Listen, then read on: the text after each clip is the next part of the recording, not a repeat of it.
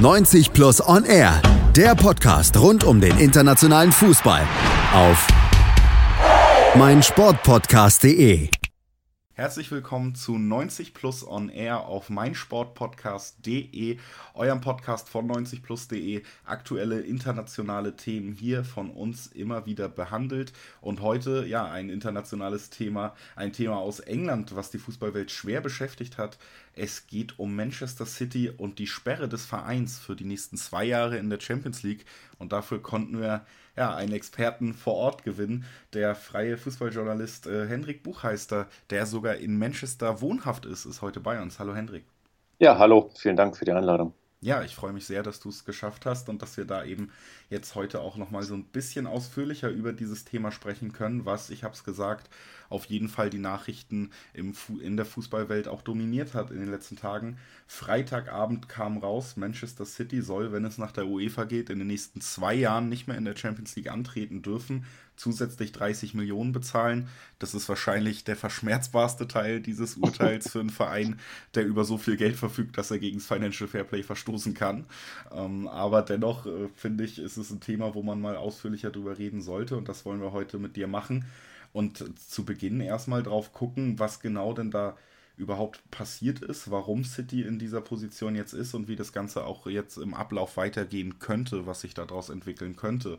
Es ist äh, so gewesen, ich habe es gesagt, dass Freitagabend eben das Ganze publik wurde, dass die UEFA sagt, man hat zwischen 2012 und 2016 gegen das Financial Fairplay eben verstoßen, man hat falsche Dokumente vorgelegt und interessanterweise das Ganze ja auch erst nach ähm, Football Leagues Dokumenten, die offengelegt haben, dass City die falschen Dokumente eingereicht hat und gelogen hat, was Sponsorengelder angeht, die eben laut City nicht direkt aus ähm, dem ja, Scheichkonto gekommen sein sollen. Jetzt hat man rausgefunden, das sind sie doch und dann folgt eben diese Strafe. Und alleine schon in dieser Konstellation stellt sich mir direkt die erste Frage auch für dich. Glaubst du, dass dieses wirklich harte Urteil, deswegen sorgt es ja auch für so viel Aussehen, Aufsehen vielleicht auch damit zu tun haben könnte, dass City eben ganz bewusst versucht hat, die UEFA zu täuschen und ganz offensichtlich für jeden von außen auch zu sehen war, die nehmen die UEFA nicht ernst. Möchte man da vielleicht auch sich selber verteidigen als UEFA in diesem Fall? Das ist für mich der Hauptgrund für dieses harte Urteil, ja, dass die UEFA ähm, ganz klar das Gefühl hat, hier getäuscht worden zu sein und eben, wie du sagst, nicht für vollgenommen zu werden. Ähm, das erklärt für mich dieses harte Urteil und man muss vielleicht noch mal so ein bisschen aufdröseln, wofür Manchester City konkret bestraft wurde oder bestraft werden soll. Also weil ähm, die, die Wahrnehmung ist immer, sie werden bestraft wegen Verstößen gegen das Financial Fair Play. Ähm, das ist um, um, das, um das ein bisschen klar, klarer zu machen, geht es gar nicht konkret darum, dass sie gegen das Financial Fair Play verstoßen haben, in dem Sinne, dass sie sich überschuldet hätten. Also das soll ja das Financial Fair Play verhindern, dass sich Vereine überschulden. Das war bei Manchester City gar nicht der Hauptgrund, sondern was ähm, die UEFA sagt, ähm, als Grund für diese Sperre angibt und was ja auch aus diesen Dokumenten hervorgeht, die der Spiegel veröffentlicht hat ab November 2018, ist, dass ähm, Manchester City falsche Angaben gemacht hat. Also im Grunde ähm, Bilanzfälschung betrieben hat, insofern, dass sie halt eben Sponsoreneinnahmen überbewertet haben, dass sie, ähm, dass sie Einnahmen, die von dem Hauptsponsor Etihad angeblich kamen, ähm, in Wirklichkeit offenbar eben direkt aus den, aus den Taschen der Clubbesitzer aus Abu Dhabi kommen. Das ist das Hauptproblem, also dass eben hier falsche Angaben gemacht wurden, sowohl in den Bilanzen von Manchester City als auch in den Angaben, die man der UEFA gegenüber gemacht hat in eben diesem Financial Fair Play Verfahren. Und diese Unehrlichkeit gegenüber der UEFA ist ähm, meiner Meinung nach der Hauptgrund dafür, dass diese Strafe so ausfiel, wie sie ausfiel, nämlich sehr, sehr hart und härter, als, ähm, als das viele sicher erwartet haben. Also eigentlich schon fast ein klassisches Beispiel vom Exempel, was man statuieren möchte. Ähm, genau, kann man so sehen, weil natürlich die UEFA auch sieht, dass, dass Manchester City diese Regeln nicht für voll nimmt und auch die UEFA nicht für voll nimmt. Das zumindest geht aus den, ähm, aus den Football Leagues hervor. Und ähm, da geht es für die UEFA natürlich auch um, um die eigene Glaubwürdigkeit und um, ähm, um, um, um klarzumachen, dass unsere Regeln natürlich gelten und dass sich alle Vereine, die an unseren lukrativen Wettbewerben teilnehmen, sich daran auch zu halten haben. Du sprichst die Football Leagues Dokumente an. Da fiel ja auch in einer der Mails, die veröffentlicht wurden, von einem Finanzdirektor von City der ja, relativ bekannte Satz mittlerweile: Wir können machen, was wir wollen. das ist natürlich vielleicht genau auch dann die Ausgangslage, um als UEFA zu sagen, wenn das in der Öffentlichkeit auch einzulesen ist, dass ein Verein so über uns denkt, dann wollen wir dagegen steuern. Jetzt hat man bei City auf dieses Urteil reagiert mit dem Satz, wir sind enttäuscht, aber nicht überrascht. Also ein Satz, den man vielleicht auch von seinen Eltern früher kennt, wenn man mal wieder Mist gebaut hat. Ähm, auf jeden Fall äh, einerseits diese Einstellung bei City, wir sind enttäuscht, aber nicht überrascht. Wir werden dagegen vorgehen, war ja auch von Anfang an ganz klar. Dann die Sätze wie wir können machen, was wir wollen. Wenn du jetzt auch vor Ort bist und das vielleicht besser einschätzen kannst, von auch wie mit weniger Entfernung. Wie nimmt man denn im Verein überhaupt dieses Urteil jetzt wahr? Denkt man wirklich einfach nur, gut, dann müssen wir das woanders widerlegen und im Endeffekt werden wir davonkommen oder ist das schon wirklich ein handfester Schock gewesen? Ich glaube, Manchester City war darauf schon vorbereitet und der Verein hat ja vorher auch schon gesagt, dass man unwiderlegbare Beweise hat, die eben die eigene Unschuld beweisen sollen und dass sie die auch vorbringen möchten. Und ähm, dazu sind sie jetzt in der Pflicht. So ganz grundsätzlich gibt es bei Manchester City, das geht ja aus diesen, aus diesen Football Leagues hervor, gibt es schon eine, eine handfeste Ablehnung äh, gegenüber der UEFA und ihren Regeln. Ähm, und, und, und, und die Fans des Vereins zum Beispiel ähm, pfeifen bei jedem Champions League-Spiel die UEFA-Hymne aus, wenn man das Gefühl hat, ähm, dass die UEFA mit ihren Financial Fairplay-Regeln eigentlich nur die Absicht hat, ich sage mal in Anführungszeichen, neureiche Vereine wie Manchester City, wie aber auch Chelsea zum Beispiel oder eben PSG aus diesem elitären Zirkel der, der alten Elite wie Real Madrid, Barcelona, FC Bayern rauszuhalten. Ähm, also es gibt schon äh, bei Manchester City und auch was, was den Verein und die Fans angeht, schon eine, schon eine breite Ablehnung gegen die UEFA. Und ähm, ich glaube, man war darauf eingestellt, ähm, diesen, dieses Verfahren gegen die UEFA zu führen. Und ähm, jetzt, jetzt kommt es dazu. Könnte dieses Gegeneinander nicht aber auch jetzt City genau deshalb auf die Füße fallen? Du hast PSG zum Beispiel genannt, fällt auch immer mal wieder im Vergleich jetzt in, bei diesem Thema. Warum wurde PSG denn nicht bestraft? Da gab es ja ähnliche Ermittlungen. Da war aber eben nicht der Fall, dass man getäuscht hat, sondern dass man eben offengelegt hat, was da passiert ist. Kela Ifi selber also engagiert sich ja auch viel mehr innerhalb der UEFA, knüpft Bande. Ist das vielleicht dann auch der große Vorteil von PSG in dieser Situation gegenüber Manchester City? Das ist ein Vorteil von PSG, dass natürlich PSG sowohl eben über den Besitzer selbst ähm, als aber auch über Katar ganz grundsätzlich in der Sportwelt ja schon ganz anders verankert ist, als, ähm, als es eben Manchester City und, und Abu Dhabi ist. Und ich habe äh, im Guardian war das den Satz gelesen, dass Manchester City jetzt mehr oder weniger alleine darstellt und isoliert in der Sportwelt und jetzt so ganz alleine diesen, diesen ähm, seinen eigenen, seinen eigenen Kampf kämpfen muss. Und ähm, das ist auf jeden Fall ein Nachteil für Manchester City, ja. Den Kampf werden sie auf jeden Fall kämpfen. Vermagst du schon zu sagen, wie der ausgehen könnte? Es geht jetzt vor den Sportsgerichtshof. Der hat schon in Vergangenheit öfter dann auch harte Urteile der UEFA eben einkassiert oder zumindest abgemildert. Viele gucken auf dieses Urteil, wenn man es jetzt gelesen hat und hatten den ersten Reflex, konnte ich somit verfolgen, auch in sozialen Medien, auch bei uns auf der Seite, wenn das diskutiert wird und sagen, gut, das Urteil wird auf keinen Fall Bestand haben. Erstmal abwarten, was da jetzt nachkommt, wenn die Berufungen durch sind. Gibt es da überhaupt die Chance, dass das Urteil so Bestand hat? Oder denkst du auch, da wird man, wenn überhaupt, eine sehr abgeschwächte Version des Urteils erleben? Das würde ich mal aus Erfahrung sagen, dass es eine, dass es eine, eine abgeschwächte Form dieses Urteils gibt. Und ich habe auch Stimmen gehört, dass die UEFA dieses, diese Strafe nur deswegen so hart angesetzt hat, weil man ohnehin davon ausgeht, dass sie noch abgemildert wird. Ähm, das ist die erste Frage. Die zweite Frage ist, wie lange das Ganze dann dauert. Also sollte dieses Kass-Verfahren noch laufen, wenn die neue Saison der Champions League beginnt, dann würde auch Manchester City erstmal in der Champions League starten und dann erst die Saison drauf möglicherweise verbannt werden. Ähm, also von daher ist jetzt dieses Urteil, was, was die UEFA erstmal gesprochen hat, ist, ist noch längst nicht das Ende dieses, dieses ganzen Verfahrens, sondern mehr oder weniger, ähm, ich, ich will nicht sagen so eine Verhandlungsbasis, aber ähm, ich gehe davon aus, dass das noch abgeschwächt wird und dass es auch noch eine Weile dauert, bis man dann wirklich das endgültige Ergebnis hat. Zumindest beim Kass hat man sich aber schon so geäußert, dass man um diese ähm, Situation des Zeitverzögerns weiß und versucht, diesen äh, Prozess jetzt auch voranzutreiben.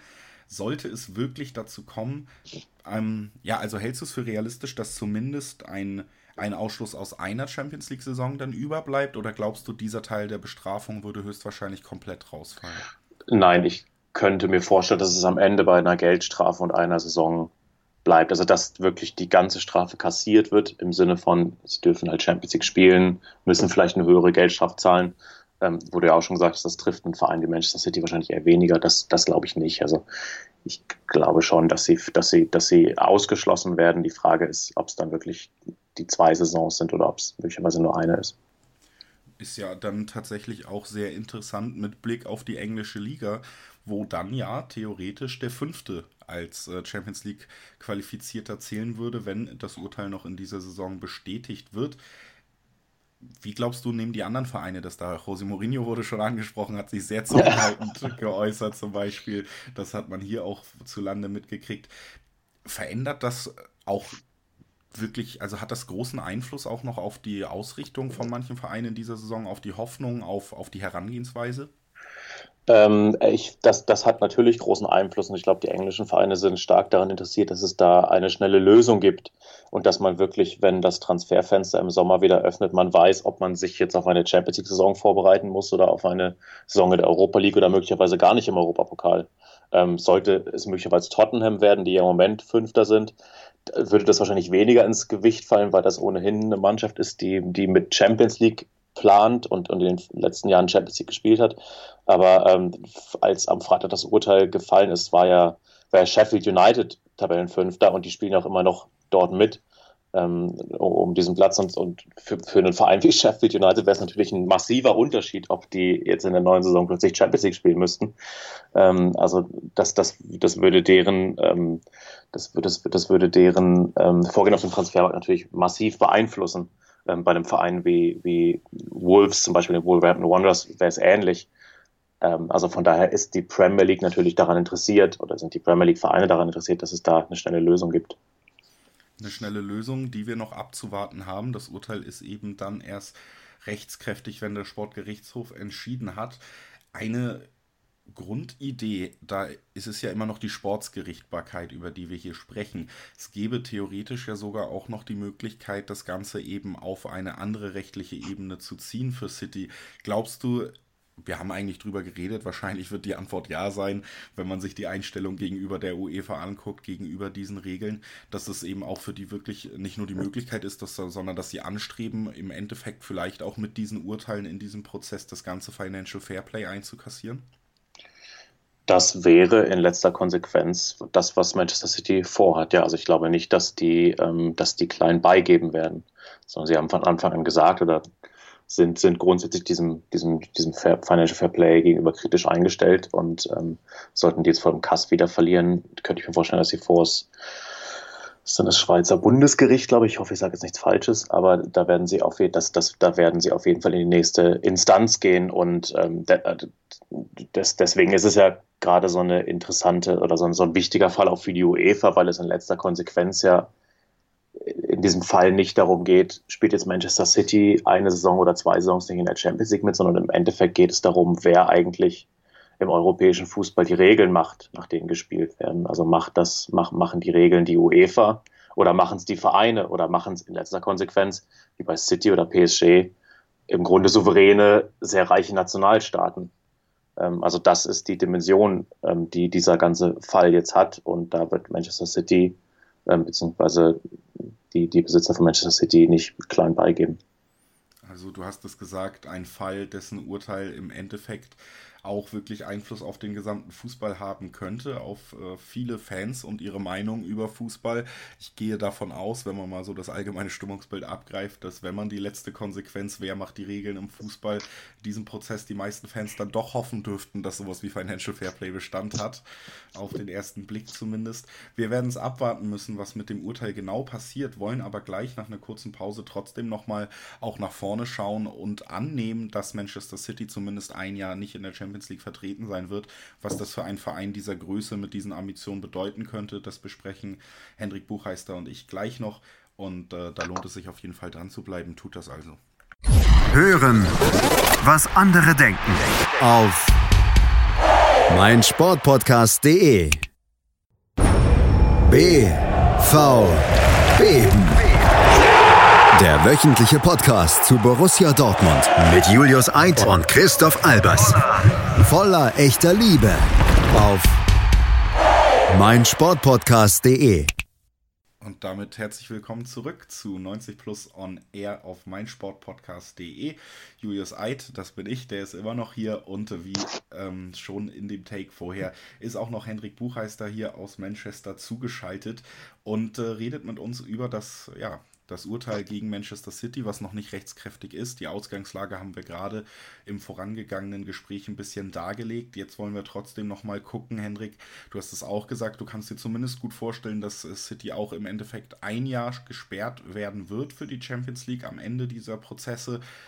Was bedeutet das denn für so einen Verein dieser Größe? Und ich meine im Endeffekt für einen Verein, der neben PSG wahrscheinlich der Verein ist, der am meisten unbedingt diesen Titel gewinnen will. Ist das, kann man überhaupt schon ähm, sich ausmalen, was das für, für, für, eine Bedeutung hätte, auch für diesen Verein? Ähm, ja, also erstmal ist es natürlich, also erstmal ist es natürlich ein massiver Image-Schaden, weil Manchester City ja neben dem sportlichen Erfolg auch versucht hat, als, als großer, als großer Verein wahrgenommen zu werden. Und da ist so eine Strafe natürlich sehr, sehr empfindlich. Ähm, und dann ist es natürlich die Frage, was heißt es für, das, für das Personal? Also die, erste, die ersten Fragen, die dann aufgeploppt sind am Freitag, was wird mit Pep Guardiola, was mit, mit den Spielern ähm, und so weiter. Und ähm, da denke ich schon, dass viel davon abhängt, wie lang diese Strafe im Endeffekt wird. Weil ähm, Guardiola zum Beispiel ist seinen Vorgesetzten, also Soriano und Bigristin, ähm, die er aus, aus Barcelona noch kennt und auch dem dem, dem City-Vorstand Khaldun, äh, Khaldun al gegenüber sehr solidarisch eingestellt und hat auch immer gesagt, er, er vertraut diesen Leuten und sollten sie jetzt eine Saison nicht in der Champions League spielen, dann könnte man schon sagen, okay, das, das, das, das sitzen wir jetzt aus und danach geht es weiter und dann ähm, könnte ich mir auch vorstellen, dass Guardiola bleibt und bislang deutet auch viel darauf hin, dass er bleibt.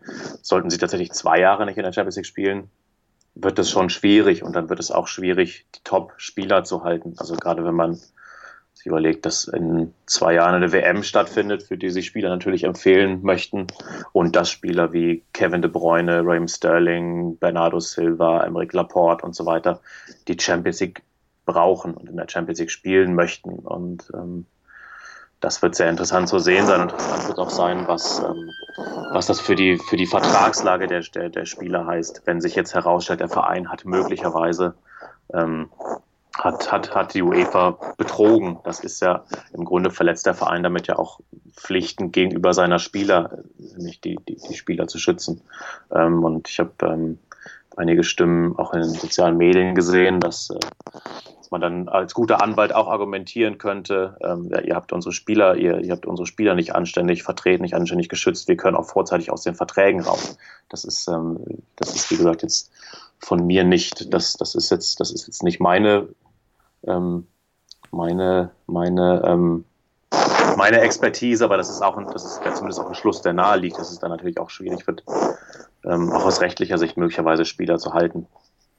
Kannst du dir denn vorstellen, dass Manchester City, lass uns direkt bei diesem Thema bleiben, ein Verein ist mit diesem Geld im Rücken, natürlich auch mit der Anwaltsarmada, mit dem man sich wirklich anlegen möchte, was die Verträge angeht? Oder wird man da dann ziemlich sicher eher andere Lösungen auch mit den Spielern finden?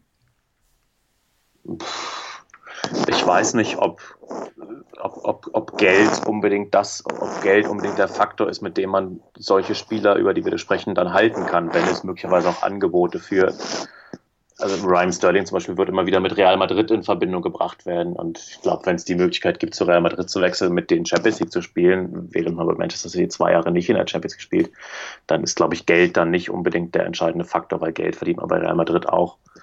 Ähm, von daher glaube ich, wird es dann, wird es dann schon schwierig für Manchester City, trotz, wie du sagst, des Geldes, das sie haben und auch, auch, auch der, der Anwalts, Anwaltspower, die sie haben. Bei PSG zum Beispiel hat man schon öfter nach sehr enttäuschenden Champions League Ausscheiden gehört, dass man überhaupt in Katar überlegt, ob es sich noch so lohnt, ob man dieses Spielzeug quasi noch weiter finanzieren möchte. Kannst du dir vorstellen, dass das für City tatsächlich auch so ein Punkt sein könnte, wenn die zwei Jahre aus der Champions League raus sind, wenn alle oder viele Stars gehen würden, dass man vielleicht auch eben aus Abu Dhabi das Projekt dann fallen lässt? Das kann ich mir nicht vorstellen, ehrlich gesagt. Ähm, einfach weil man so viel Geld schon investiert hat, weil man eine komplette Infrastruktur diesem Verein bereitgestellt hat. Also es ist ja nicht, so, nicht, nicht nur so, dass sie, dass sie viele Spieler gekauft haben, sondern sie haben dieses ganze Trainingsgelände ähm, und diesen, diesen Campus gebaut. Sie haben, Abu Dhabi hat ähm, in Manchester auch sehr stark in Immobilienentwicklung investiert. Ähm, also da hängt aber schon sehr viel dran und ähm, trotzdem in der Premier League, also in der am meisten beachteten Liga der Welt, präsentiert zu sein. Ähm, mit dem Etihad-Stadion und mit, mit Etihad auf der Brust und, äh, und, und, und da auch als, als Abu Dhabi präsent zu sein, das ist, glaube ich, weiterhin attraktiv ähm, für, die, für die Vereinsbesitzer, dass man, dass man Manchester City fallen lässt. Das ähm, kann ich mir nicht vorstellen. Wie haben denn die Spieler zum Beispiel jetzt auch das Ganze wahrgenommen? Du hast Pep Guardiola angesprochen. Mhm. Der hat sich auf jeden Fall ja auch schon so geäußert, öfter mal in Vergangenheit, dass er sehr solidarisch ist. Das hast du angesprochen, hat sehr gute Drähte ähm, zu den Machern. Auf der anderen Seite ist es natürlich bei Spielern so, da habe ich schon auch zum Beispiel bei Athletic gelesen, die ähm, Samstag dann über die Kabinenansprache von Pep Guardiola geredet haben, die bisschen Ruhe reingebracht haben soll wieder, aber dass die Spieler am Freitagabend in Teilen durchaus geschockt gewesen sein sollen, wenn äh, oder als diese News kam, da man auch nicht so richtig vorbereitet war, die Berater kurz vor der Urteilsverkündung erst angerufen wurden, dass es eben heute zu diesem Urteil kommen wird.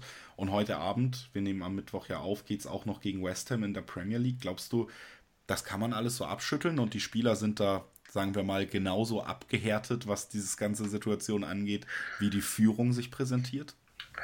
Ich glaube ehrlich gesagt, dass das auf die Spieler gar nicht so einen wahnsinnig großen Einfluss hat. Ich glaube schon, dass die das abschütteln können oder dass sie sich erstmal auf ihren Fußball konzentrieren können.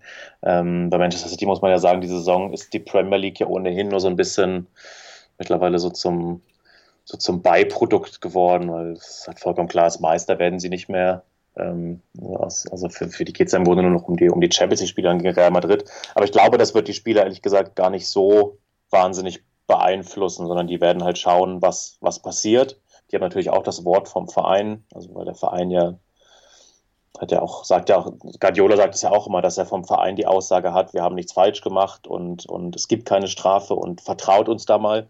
Also auf dieses Wort vertrauen auch die Spieler und im Endeffekt das stand, glaube ich, auch in diesem Athletic-Text, den du ansprichst, hat ja aber auch ein Berater gesagt, am Ende sind Spieler eigennützig und wenn sie halt sehen, sie spielen die Champions League, dann werden sie zu einem anderen Verein wechseln, weil das wir es auch nicht vormachen, Manchester City ist es auch kein Verein, zu dem man, zu dem man wechselt, weil man schon als Kind in Manchester City Bettwäsche geschlafen hat. Also da gibt's, gibt's, gibt's ganz wenige in dem Team und die meisten Spieler, so wenn wir in dieser Kategorie De Bruyne, Sterling, ähm, Bernardo Silva denken, die ähm, die werden dann, sollte, sollte City wirklich gesperrt werden, sich natürlich auch umschauen und dann auch im Zweifel einen anderen Verein finden. Von daher, glaube ich, sind die Spieler da gar nicht so sehr im Risiko, sondern vielmehr natürlich der Verein und, und auch Guardiola. Und das, das finde ich auch ganz, oder ich bin, ich bin sehr gespannt auch auf Guardiolas Reaktion, ähm, jetzt weil, weil er tatsächlich auch immer gesagt hat, dass der Verein ihm versichert hat, man, man, man mache nichts falsch und es gibt keine Sperre und, und er auch immer gesagt hat, er vertraut seinen Leuten da. Ähm, und wenn sich jetzt herausstellt, dass, dass, dass möglicherweise auch Guardiola von seinen Vorgesetzten getäuscht wurde, ähm, dann bin ich mal sehr gespannt, wie er dann, wie er dann reagiert. Aber bislang sind die, die Aussagen gehen ja alle in die Richtung, dass er, dass er bleibt. Das greift natürlich so ein bisschen einen Punkt auf. Alles, was wir jetzt besprochen haben, natürlich auch etwas spekulativ, sollte diese Sperre aufrechterhalten werden. Aber ein Punkt, den man auf jeden Fall konstatieren kann und wo man auf jeden Fall Schaden genommen hat, den hast du kurz angesprochen, das ist am Image, würde ich behaupten. Und das ist, glaube ich, etwas, was man auch nicht mehr ablegen kann egal wie der Prozess jetzt ausgeht, wenn man im Endeffekt dann der Verein ist, der das Financial Fairplay zum Beispiel abschafft, weil man dagegen verstoßen hat und dann bis zum Ende gegangen ist, um trotzdem sich irgendwie noch weiter Vorteile zu sichern, dann wird das ja derselbe oder sogar der schlimmere Image-Schaden sein, wie der des gebrandmarkten Vereins, der jetzt eben zwei Jahre aus der Champions League ausgeschlossen wurde. Dann dazu die Aussagen von Guardiola, der sich eigentlich immer wieder vor dieses, äh, vor diese Führungsebene stellt. Und man hat ja die Dokumente durchaus gesehen. Ich habe eben angesprochen, wir können machen, was wir wollen. Das ist dokumentiert, dass solche Sätze gefallen sind. Es ist nicht auch etwas, ja, wo der Verein Schaden nimmt, auf jeden Fall im Image, aber vielleicht eben auch Menschen wie Guardiola, die sich da dann auf diese Seite schlagen?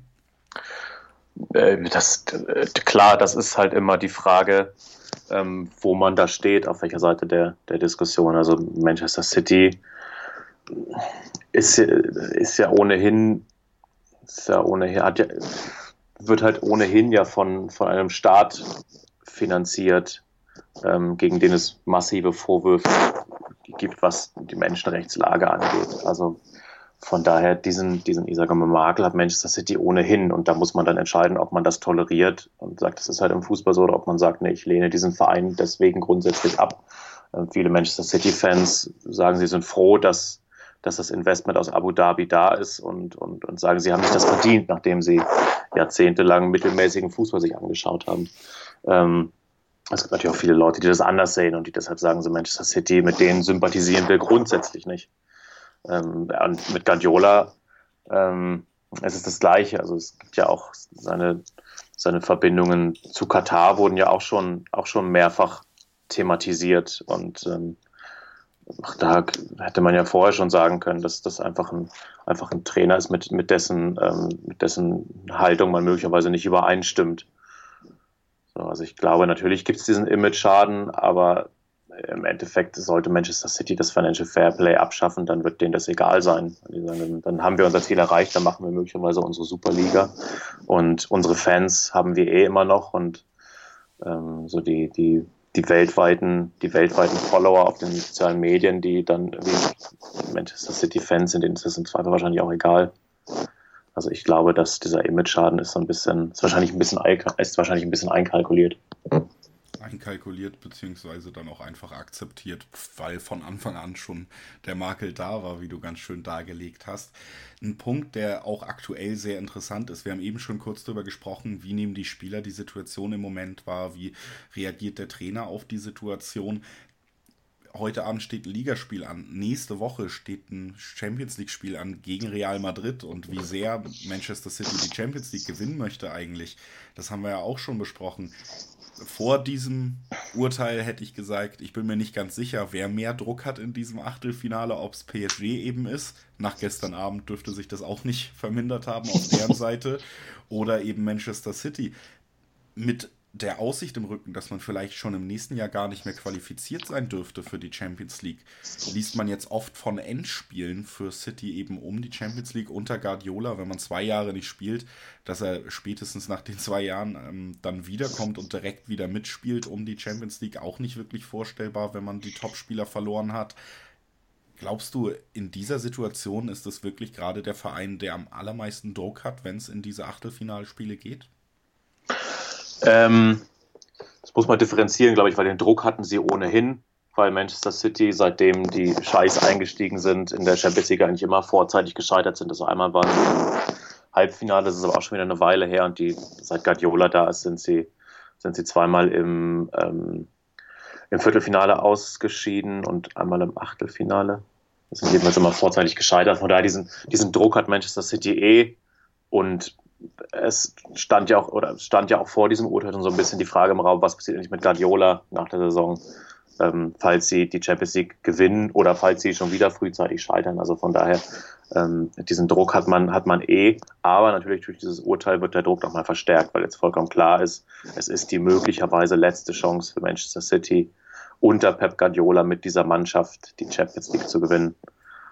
Ähm, und natürlich wird bei Manchester City gerade nach diesem Urteil und dieser, dieser ablehnenden Haltung gegen die UEFA und, und dieses Urteil und so weiter, durch die, Int, die, die, die intrinsische Motivation nochmal besonders stark sein, jetzt, äh, jetzt auch allen zu zeigen und, äh, und im, Jahr der, im Jahr der Sperre dann die Champions League zu gewinnen. Pep Guardiola soll das gesagt haben in der Kabine eben den Satz, ähm, wir müssen ihnen jetzt mehr denn je zeigen, dass wir nicht Geld sind, sondern Talent, frei übersetzt. ähm, ja, das, das, das, das, ist ein, das ist ein interessanter Satz insofern, weil zumindest hier in England die, die Betrachtung von Manchester City schon immer so war, dass die nicht nur Geld, sondern also dass, dass natürlich Guardiola sehr, sehr gute Arbeit macht und, und, ähm, und, und, und da eine wahnsinnige Mannschaft geformt hat. Das, das ist natürlich mehr als Geld, aber fest steht halt auch, ohne dieses Geld wären halt weder Guardiola da noch Spieler wie Kevin De Bruyne oder die genannten. Also dieser Satz äh, ist, ist, ist so in seiner Gesamtheit schon so ein bisschen, schon ein bisschen seltsam. Aber natürlich, aus, dieser aus dieser Sperre kann man natürlich auch ähm, nochmal eine extra Motivation ähm, ziehen vor diesem Spiel gegen Real.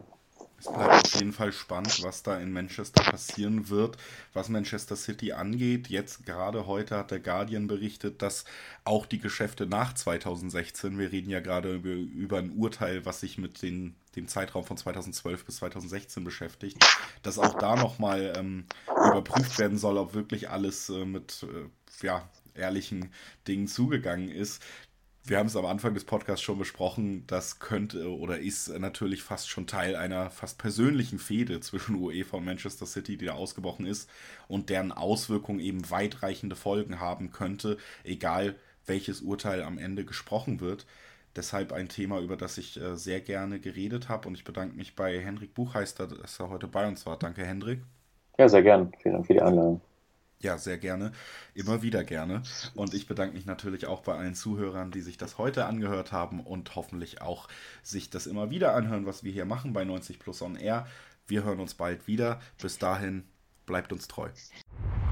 90 Plus On Air, der Podcast rund um den internationalen Fußball auf meinsportpodcast.de. Die komplette Welt des Sports. Wann und wo du willst. Auf meinsportpodcast.de. Interception. Touchdown. Der Football Talk mit Sebastian Mühlenhof. Höre die aktuellsten News aus den NFL Divisions. Jede Woche neu auf meinsportpodcast.de.